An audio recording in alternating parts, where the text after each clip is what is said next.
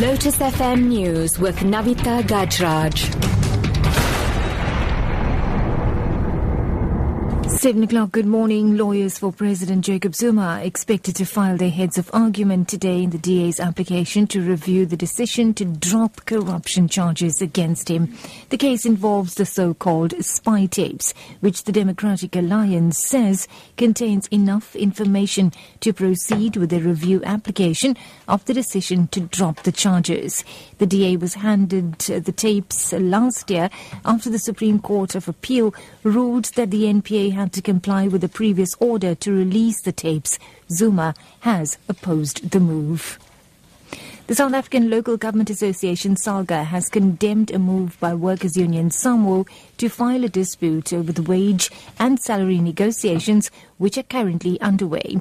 SALGA spokesperson Tahir Sema says a dispute lodged by SAMWU is premature and careless because the negotiations have not been exhausted.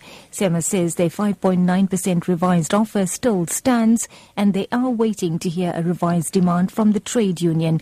Chepang Molale has the details. Salga spokesperson Tahir Sema says local government trade unions, especially SAMWU, have shown complete disregard for the current negotiations which are underway. He says they've lent with shock threats by SAMWU for a national strike action and this is an attempt to derail the current negotiations. Sema also says empty attacks by the union on Salga's leadership are a demonstration of a desperate union trying to prove its worth to its members whom it has not serviced and consulted on wage negotiations. He was referring to SAMWU's earlier call for Salga's CEO Xolile George to step down from his position.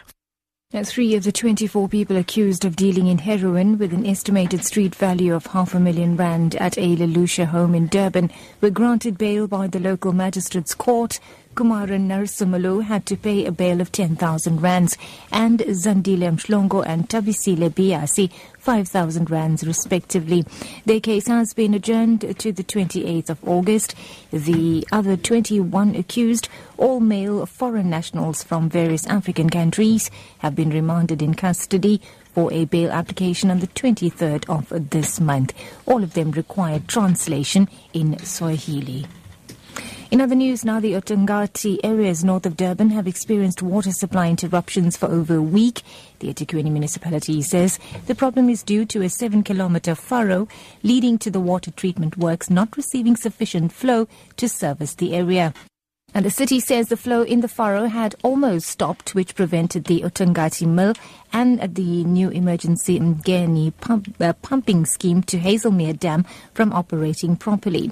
Technicians say the furrow and the treatment works are up and running. However, most of the reservoirs are still very low.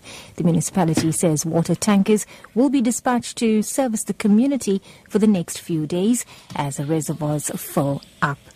And wrapping up, former Top Gear presenters Jeremy Clarkson, James May, and Richard Hammond say they had an experience of a lifetime when they hosted the, glo- uh, the globally popular TV motor show. Hammond and May left Top Gear following Clarkson's departure from the show this year after a dispute with the BBC.